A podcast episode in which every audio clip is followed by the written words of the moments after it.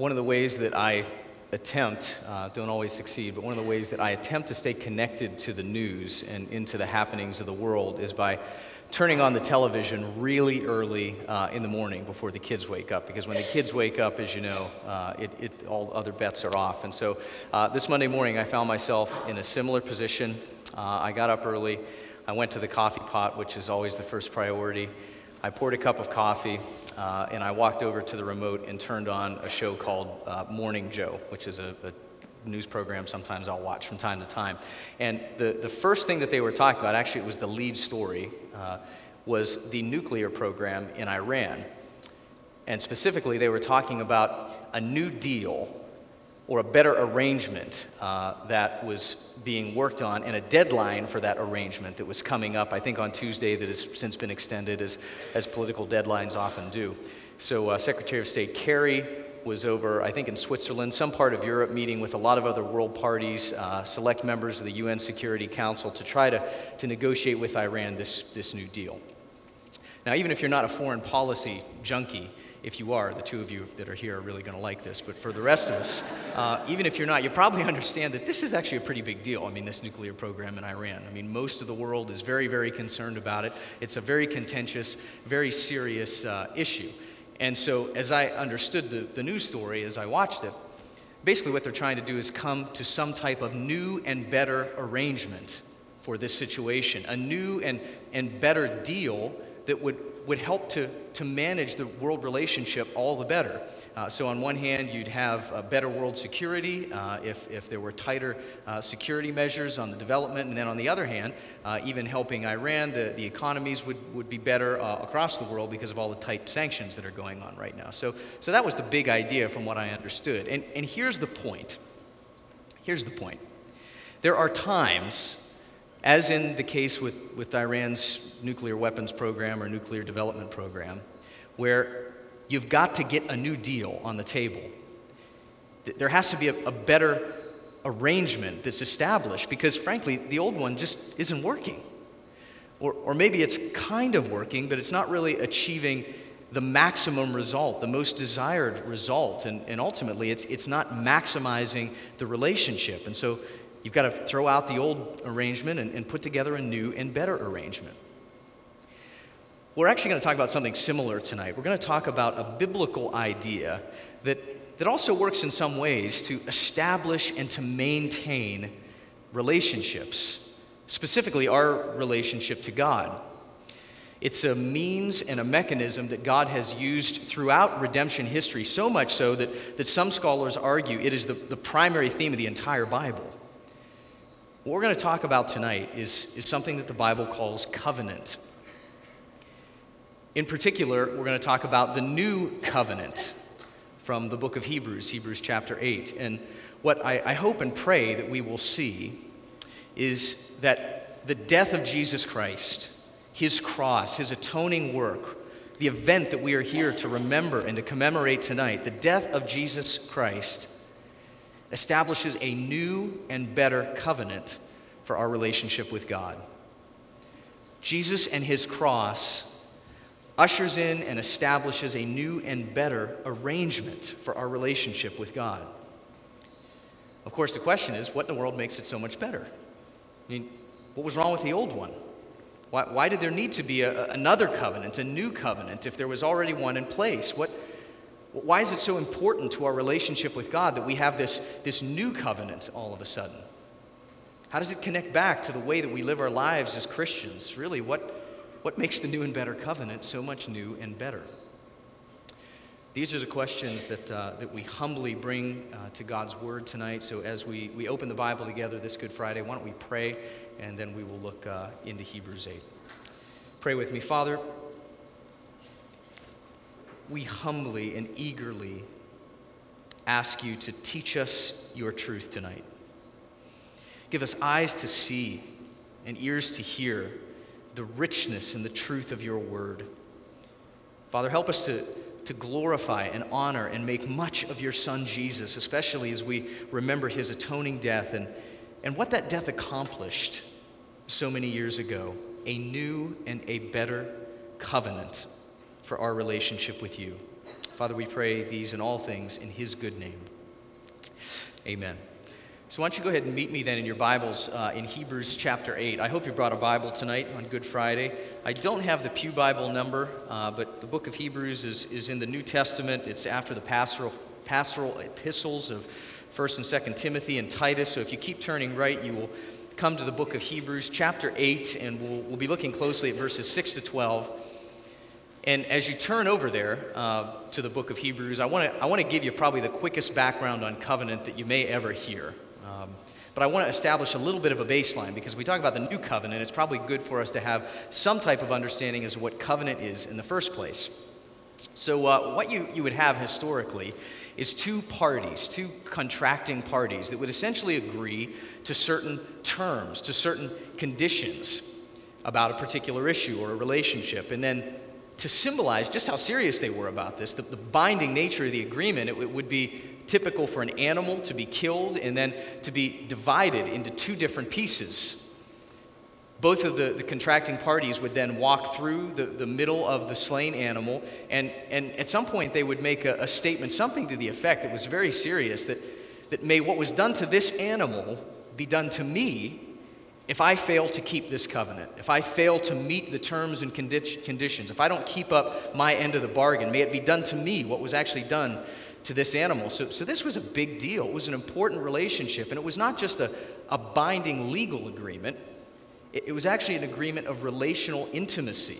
Um, we, we, might liken it to, to a, a, marriage today. When I stand up here and I lay out certain terms and vows for couples to say, and they repeat those vows, saying that they will keep them.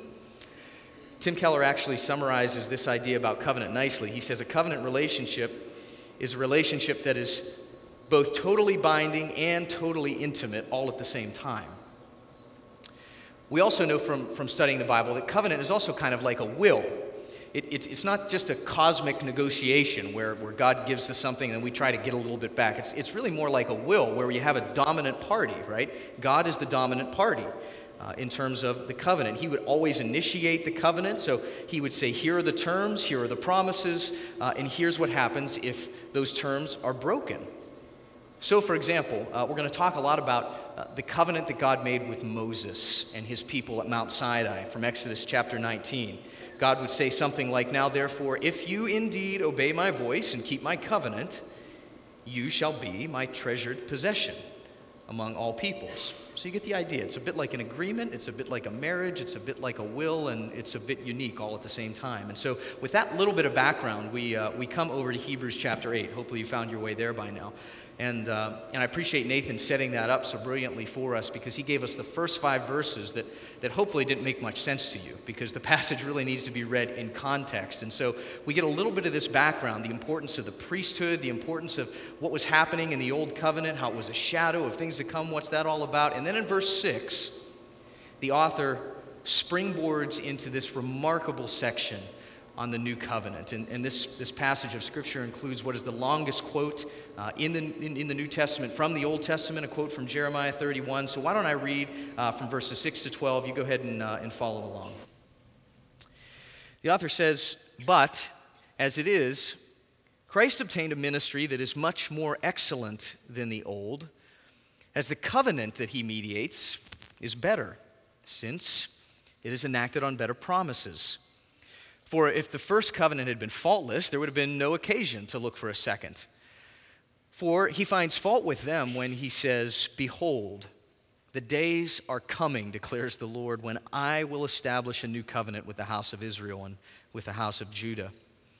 Not like the covenant I made with their fathers on the day when I took them by the hand to bring them out of the land of Egypt, for they did not continue in my covenant, and so I showed no concern for them, declares the Lord. For this is the covenant that I will make with the house of Israel. After those days, declares the Lord, I will put my laws into their minds and will write them on their hearts, and I will be their God, and they shall be my people. And they shall not teach each one to his neighbor and each one uh, his brother, saying, Know the Lord, for they shall all know me, from the least to the greatest, for I will be merciful toward their iniquities and I will remember their sins no more. Praise be to God for his sufficient word. So, the death of Jesus Christ, the cross of Jesus Christ, establishes for us a new and better covenant for our relationship with God. What makes it better? We're going to look at, uh, at three aspects of the new covenant tonight from this passage that make it a superior arrangement, a better deal for our relationship with God. First, the new covenant is a better covenant because it provides a better mediator. The new covenant provides a better mediator for our relationship with God. We pick this up in verse 6. You might look back down at it with me. But as it is, Christ has obtained a ministry that is much more excellent than the old, as the covenant he mediates is better. Now, what does that really mean? I mean, th- this idea of a mediator, and what, why the need for a mediator within these covenants? Well, in, in one respect, because there are two contracting parties in this deal, a mediator is necessary to maintain that relationship, to maintain the integrity and the fellowship of that covenant relationship. As a matter of fact, it's, it's kind of the basic meaning um, of the word mediator in the first place. So if you were to make a peanut butter sandwich, you got the two pieces of bread and you got peanut butter in the middle that mediates the two pieces of bread. Okay, so next time you make a peanut butter sandwich, I want you to think about covenant because the peanut butter is the mediator. But to, to really understand that Jesus is, is the better mediator, we have to think back uh, to the priests and the old covenant, the role of the priests within the old covenant. So, what would happen is, is these priests would be the, the mediators between God and the people. So they represented God to the people. They would, they would serve and teach the people. Uh, and they would also, on the other side, represent uh, the people to God. So these priests would make sacrifices, uh, they would make intercession on behalf of the people. But if we read the Old Testament, you, you, we, we see a few problems if you really read through it. Uh, the, the first is that these human mediators really could not uh, fully or perfectly mediate the relationship. They were imperfect at best, and at worst, uh, we see many, many places where they're totally corrupt. I mean, they've totally dropped the ball. You go to places like uh, 1 Samuel 2, I think it is, 1 Samuel 2, and a bit into chapter 3, where Eli's sons, they just make a mess of the whole deal. They make a mockery of their, their priestly duties. And, and again, even at their best, these Old Testament priests were only mediating, and this is really important they were only mediating a shadow of the real work that needed to be done. So if I lift my hand up here on the platform, you can see I have a, a shadow like Peter Pan. Now, that's not the, the real me exactly. I mean, it is me, but it's not exactly me. It's, it's a shadow of who I am. And this is the kind of ministry that these priests had under the Old Covenant. Back in verse 5 of this passage, you can, you can even look back. Verse 5, they, meaning the, the priests, the Old Testament priests, were serving just a copy or a shadow of the heavenly things. Why? Because the truest ministry of the covenant needed to happen in the very presence of God, in, in the true tent, the author of Hebrews says. And so you can, you can kind of see the problem here. I mean, how could a, a merely human priest, a sinful person, mediate a covenant in heaven with the everlasting God of the universe? There's a conundrum there. There really is.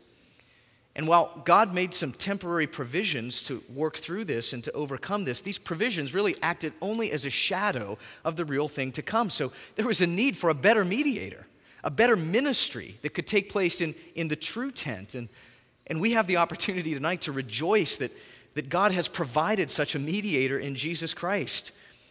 The one who the author of Hebrews says at the beginning of this chapter in verse 1 we have such a high priest, one who's seated at the right hand of God. So he's in the right place in heaven, a minister in the holy places, doing the right kind of ministry in the true tent that the Lord set up. I mean, he, he really is a better mediator in every way. I want you to think about what that actually means now for your life a better mediator. Because a mediator, again, is somebody who stands in between. And so you have someone who understands you in every way, the deepest way, the ugliest way possible. You have someone who Hebrews tells us who is in every respect tempted as we are, yet was without sin. This is the mediator that you have. You, you have a mediator who continually makes intercession before God on your behalf, who, who never grows weary of communicating the righteousness that he achieved that is given to us freely. Never, never gets tired of that. I get tired a lot. You get tired a lot, and yet Christ never tires as your mediator in representing you in the very best way that he could represent you before God. I mean, that is something, that is something to think about when you wake up in the middle of the night and you're anxious and you can't breathe and you can't fall back to sleep. Jesus is, is mediating for you. When you are in the middle of a, a hectic day and you're not even thinking about God, He is the furthest thing from your mind. I mean, you got stuff to do. You got kids and activities and aging parents and all these other things. Jesus is mediating for you. He, was, he is presenting His righteousness on your behalf in that very moment. Friends, this is why the book of Hebrews says, hold fast to your confession. This is why that we can endure in the face of uncertainty and pain and sorrow and loss because before the throne of God above we have a strong and perfect plea, a great high priest whose name is love, who ever and ever and ever lives and pleads for those that he calls his own. Better mediator. Uh, the second reason the second reason for the superiority of the new covenant, not only providing us a better mediator, but the new covenant is better because it stands on better promises. Better promises mean a better covenant. We might uh, look back together. Again, verse 6 as it is, Christ has obtained a ministry that is much more excellent than the old. The covenant he mediates, it is better, since now it is enacted on better promises. For if that first covenant had been faultless, then there wouldn't have been occasion to look for a second. Now, what in the world does he mean, better promises? I mean, I thought all God's promises were, were equally awesome and fantastic. I mean, what, what's, what's going on there with the, the first covenant somehow being faulty? I mean, what, what is that all about? I don't know about you, but that, that's a little bothersome to me. What's happening there? For some answers, we're going to check out two of the better promises that we see here from this passage as it comes to the new and better covenant. The first promise, the first better promise that the new covenant stands upon is the promise that God Himself will fulfill and secure the terms. This is different than, than the old covenant. Unlike the covenant of old, in the new covenant, God fulfills and secures all of the terms. Let's get back to the text in verse 8. This is where the author launches into that ginormous quote from the Old Testament in Jeremiah. For he finds fault with them when he says, Behold, the days are coming, declares the Lord, when I will establish a new covenant with the house of Israel and the house of Judah, not like the covenant I made with their fathers on the day I took them by the hand to bring them out of Egypt. For they did not continue in my covenant, and so showed no concern for them, declares the Lord. I read a bit of that covenant passage from Exodus 19 when we first got started. And as we, we transition and, and contrast and compare the old covenant and the new covenant, I wonder if you caught in those two verses the real fault of the old covenant. I don't think it was the law. I really don't. I mean, in Romans, Paul tells us that the law is, is holy, right? And good. The real fault with the old covenant we see in verse 8 for he finds fault with them. Then again in verse 9, for they did not continue in my covenant. The real fault of the old covenant was the people. The fault, as it always is, is us. You see, Israel didn't keep the law. They could not keep the law, and, and neither do we. In fact, the law just affirms our own plight and our own condemnation and our own inability to keep it. And so, man, we need a better deal. We need a better arrangement, a better covenant wherein God is the guarantor of his success. And listen now, the only way, the only way that he can guarantee its success is by stepping in and fulfilling and securing all of the terms himself. And in the new covenant, friends, he has. Now, how in the world can we say this? How can we, we make a statement like this? I mean, it's wonderful, but how do we say something like this? Well, in his love and in his holiness, God in Christ fulfills his own demand for righteousness by, according to Romans 3, putting Jesus forward as a propitiation by his blood. This is why Paul continues that argument in Romans 3 to call God both just and the justifier of the one who has faith in Jesus. He has done it all. He has provided the justice, He has provided the justification. He has done it all. This, friends, is, this is the good word of the gospel, if we've ever heard it. God signs the covenant contract of our salvation, He signs it. He says, Here are the terms, I'm establishing them both the human and divine. I agree to those terms, and catch this, and I accept the consequences if those terms are broken. So, in comes Jesus. He comes to the earth, he lives a perfect life, right? He fulfills all of the righteous requirements of the law. He has, he has done it. And yet, the twist, the twist of the gospel is that Jesus Christ, the perfect Lamb of God, also pays the penalty for breaking that covenant contract. He pays the penalty not for his own deficiency, but for our deficiency. This, you see, is what makes the new covenant absolutely and fully secure, tight, foolproof. This is what makes Jesus our perfect and substitutionary sacrifice. This is what a better promise looks like. But, uh, but they continue, actually. The better promises continue. The new covenant also stands on the better promise that God is going to bring lasting and inward change. The new covenant brings real inward change to our lives. And, and this is really, really important because the, the temptation, having heard all of that good news about God fulfilling terms, might be to say, well, man, if he's, if he's taking care of everything, then I'm just off a hook, right? I mean, if he's going to make it, make it all right and he's going to secure my place and he's taking care of business, then I'm good, right? No, no, because the text continues, and the text tells us that not only will God fulfill the terms of the new covenant, but he will bring change, lasting, inward change to us. Verse 10, look at it. For this is the covenant that I will make with the house of Israel after those days, declares the Lord. I will put my laws into their minds, I will write them on their hearts, and I will be their God, and they will be my people.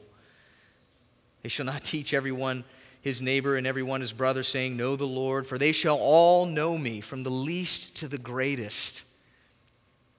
This is not superficial Christianity. This is not cheap grace, not by a long shot. In fact, if you claim to be a Christian, then we have to understand that Christianity is built on a better promise of a life changed, not from the outside in, not attempting to take a law and, and to obey it with all of our hearts and thereby idolatrizing legalism or just forsaking it altogether and pushing it away. The new covenant gives us something better. The better promise is that God will not write his will and his word on tablets of stone. He will write his will and his word on your heart. Do you see the difference? This is one of the fundamental differences between the old and the new covenant that, that God comes in. This is unbelievable. Think about this. This means that all of a sudden, you now have the desire to love and obey God. We're not born with that. Trust me think we all know that in a moment of honesty. But this means that, that the sins that once tasted so sweet now taste sour in our mouth. We want to spit them out. And, and also, this means that, that your new desires will need, lead to new decisions. It'll, it'll lead to a change of mind and a turning away from those things and, and turning to Jesus. We, we call that repentance. And guess what? All of that, all of that is a gift from the Lord. Six or seven times, I will make, I will write, I will do. All a gift from the Lord. John Piper's helpful little book uh, called Five Points, he, he says if the new covenant is to be any more successful than the old, God will have to take out the heart of stone that we all have and give his people a heart that loves him. In other words, he will have to take the miraculous initiative to secure the faith and the love of his people. And friends, that is the better promise of the new covenant that he will do that inward, lasting change, a new heart. One of the, uh, the first books that I ever bought for my daughter uh, is a book called Daddy Promises. It's a, it's a great little book. I would strongly recommend it. This first page is missing. It's gotten a lot of wear over the last, uh, last nine years. And it, it, it you know, has wonderful little phrases it. I will say I'm sorry and ask you to forgive me when I've hurt you. Sometimes even good dads make mistakes. There's only one perfect father, our Father in heaven. And he goes on and on, and it finishes Daddy Promises. Very, very sweet. I, I love this book. She just asked me to read to her last week, believe it or not. It had been a long time. The new covenant in Christ's blood is God's better book of daddy promises. Better promises, new promises, promises that are fulfilled and secured because God does what He says He's going to do. And He does all that we need Him to do under the new covenant. Better promises. So we have a better mediator under the new covenant. We have better promises under the new covenant. And the final aspect that we will, we will look at tonight of this new covenant that makes it so superior is that the new covenant is better because it offers a better forgiveness. Better forgiveness, making it a better covenant. We see this uh, verse 12 as this passage finishes in this section. For I will be merciful toward their iniquities and I will remember their sins no more. In beautiful poetic Hebrew parallelism, he says, I will be merciful toward their iniquities and remember their sins no more. And don't miss the importance of that little connecting word for at the beginning of this. All of this, all of this we've been talking about is built on this idea for I will be merciful because this verse, verse 12, is sitting at the foundation of the entire argument. Why? Well, what's the big issue? The big issue, our big issue, is this sin issue, this, this issue of our iniquity before God, our rebellion against Him. How is He going to respond in this new covenant? We see it with absolute mercy, unrestrained and absolute forgiveness in remembering our sins no more. I don't remember what I ate for breakfast this morning. I don't. And I know a lot of you feel the same way. It's why I use a program called Evernote so much. The staff at the church knows this. If it doesn't get typed in Evernote, it's not getting done, baby. I can't remember anything anymore. But God, God doesn't forget anything, does He? He's all knowing. He knows all things. And so, what a statement for Him to make that He will remember our sins no more. This is saying that God is actually making an intentional move here this is, this is an intentional initiative on his part to, to forget our sins, to not count them against us, so to speak, any longer. This is absolutely wonderful and it's almost unbelievable. I'm not even sure how God can do this. Actually, we, we do know how God can do this. We talked about it earlier. It's called Good Friday, it's called the gospel. God does this he empties our black ledger of sin and fills it with the shining righteousness of Jesus because Jesus provides for us a superior and ultimate and once for all way to deal with the big issue for, the for issue, the sin issue. Better forgiveness comes because of better sacrifice. And better sacrifice means better covenant. In fact, if you were to keep reading in the book of Hebrews, just stuff is all over Hebrews. It's wonderful. You'd come to chapter 9, which speaks so clearly and so wonderfully to this issue of better forgiveness. Hebrews 9 and uh, verse 11. Just listen to it. Allow your heart to be filled with it. When Christ appeared as high priest, he entered once for all into the holy places, not by means of the blood of goats and calves but by means of his own blood. Thus, here it is, securing an eternal redemption. eternal redemption, better forgiveness. I quoted the remarkable song Before the Throne of God Above earlier. You know, there's a, another verse that says, When Satan tempts me to despair and tells me of the guilt within. When you, when you fall back into that sin that seems to be reoccurring and it's giving you trouble your entire life, when you, when you find yourself in a place that you know is not pleasing to God, engaging in a situation that you know is not pleasing to God, when you find yourself wanting to self justify yourself and try to make points with God because of all that you do and how many times you come to church, when you find yourself in those places, listen, when Satan tempts you to despair and tells you the guilt within, upward I look and see him there who made an end to all my sin gone because the sinless Savior died, my sinful soul is counted free. For God the just is satisfied to look on him and pardon me. Better forgiveness. The death, the work of Jesus on the cross establishes a new and better covenant for our relationship with God. I hope and pray you see it. We have a better mediator. We have someone who understands us completely. When you are all alone and truly nobody else gets where you are at on the deepest level, Jesus Christ not only gets you, but he mediates on your behalf. He is praying for you right now. One who never grows weary in that ministry of intercession, a better mediator. And we have better promises. We have the full security and assurance, like a safe that can never be cracked the full assurance that God has fulfilled all of the terms of this covenant, and the full assurance that in addition to that security He gives us, He changes us. Not from the outside, not imposing something from the outside, but He comes in. He writes His will and His word on our hearts, better promises, and, and also better forgiveness. Unrestrained mercy, unashamed forgiveness that washes us completely. Better mediator better promises, better forgiveness, better covenant.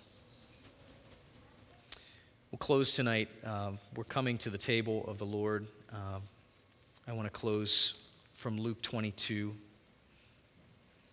Jesus is together with his friends. He's reclining at the table and he takes a cup gives thanks and he says, Take this, divide it among yourselves, for I tell you that from now on I will not drink of the fruit of the vine until the kingdom of God comes. And then he took bread. When he'd given thanks, he broke it and gave it to them, saying, This is my body which is given for you. Do this in remembrance of me. And verse 20, here it is the cup after they had eaten. He says, This cup that is poured out for you is the new covenant in my blood. There is no new covenant without Good Friday. It doesn't happen. The blood of Jesus, the blood that he shed on our behalf, initiates and establishes the covenant arrangement, the deal for our relationship with God that we desperately needed. What a Savior! What a covenant. Let's pray. Father, may we be amazed, stricken with awe because of the wonder of what Jesus accomplished on the cross, and we've only looked at it from one angle tonight the new covenant. Thank you, Father, that at the heart of covenant is a relationship. And it's a relationship that Jesus was willing to do something about in a sacrificial way. It's a binding agreement. Father, thank you that the new covenant is truly a better covenant with a better mediator, built and enacted on better promises, bringing better forgiveness. As we come to the table now, may our hearts rise and rejoice in thunderous praise in brokenness and humility at the cost. Change us, we pray. Help us to read and see and submit to the word and will that you have written upon our hearts as your people. If there are those here who feel like you are more on the outside, on stone tablets, than you are actually in their hearts, I pray that you would do the work of the new covenant tonight, that you would regenerate their hearts, that you'd bring them from spiritual death to life in Jesus Christ as they exercise faith in Him, saying that He's the only thing that will save me. I am in need of a Savior, and Jesus is the only one. His work is sufficient. And then turning and repenting from that old life to a brand new life, saturated with peace and forgiveness and hope. Lord, thank you for Jesus and all that he's done for us. It's in his name and by his work and authority that we speak to you tonight. Amen. We have the table arranged uh, a little differently tonight. I want to just walk you through some of the, the details and the logistics. Uh, you see three stations here, each have uh, bread that has been torn. Uh, we invite anyone who names Jesus Christ as their Savior and King and Lord. And if this is the first time that you have done that tonight, I am so thrilled and thankful that you have heard the gospel and responded to it with faith and repentance. You are welcome at this table. You don't have to call Old North your church home, but we do want you to call Jesus your Lord. And so, as you come, if you're unable to come, uh, there will be uh, one or two ushers stationed in the back that will be able to come to you. But we invite you to come to one of these, these three tables to take a piece of the bread, to, to dip it into the juice. Just give it a little shake there at the end, and, and, and then you can feel free to partake uh, individually. And then we will come together after everyone has partaken of the table and sing a hymn of great and glorious praise to our Savior. So, uh, we pray that it's a blessing uh, to you, that it's a meaningful time for you with your Savior and King and with your brothers and sisters in Christ. Let me pray, and then you're welcome to come. Father, this table represents so many things, among which it represents the blood of the new covenant. As we partake, I do pray that you would help us to partake in a sense where we are humbled into the dust because of what it cost Jesus to go to the cross. All of our junk, all of our sin, all of our shame thrust upon him. And I also pray that this table would give us hope that lifts us to the sky, knowing that Jesus went willingly, that you thought much of us when we were shaking our fists to the sky and you pulled us out of darkness. You breathed new life into us, and you give us a covenant, an arrangement to live with you and for you in a way that only you could do.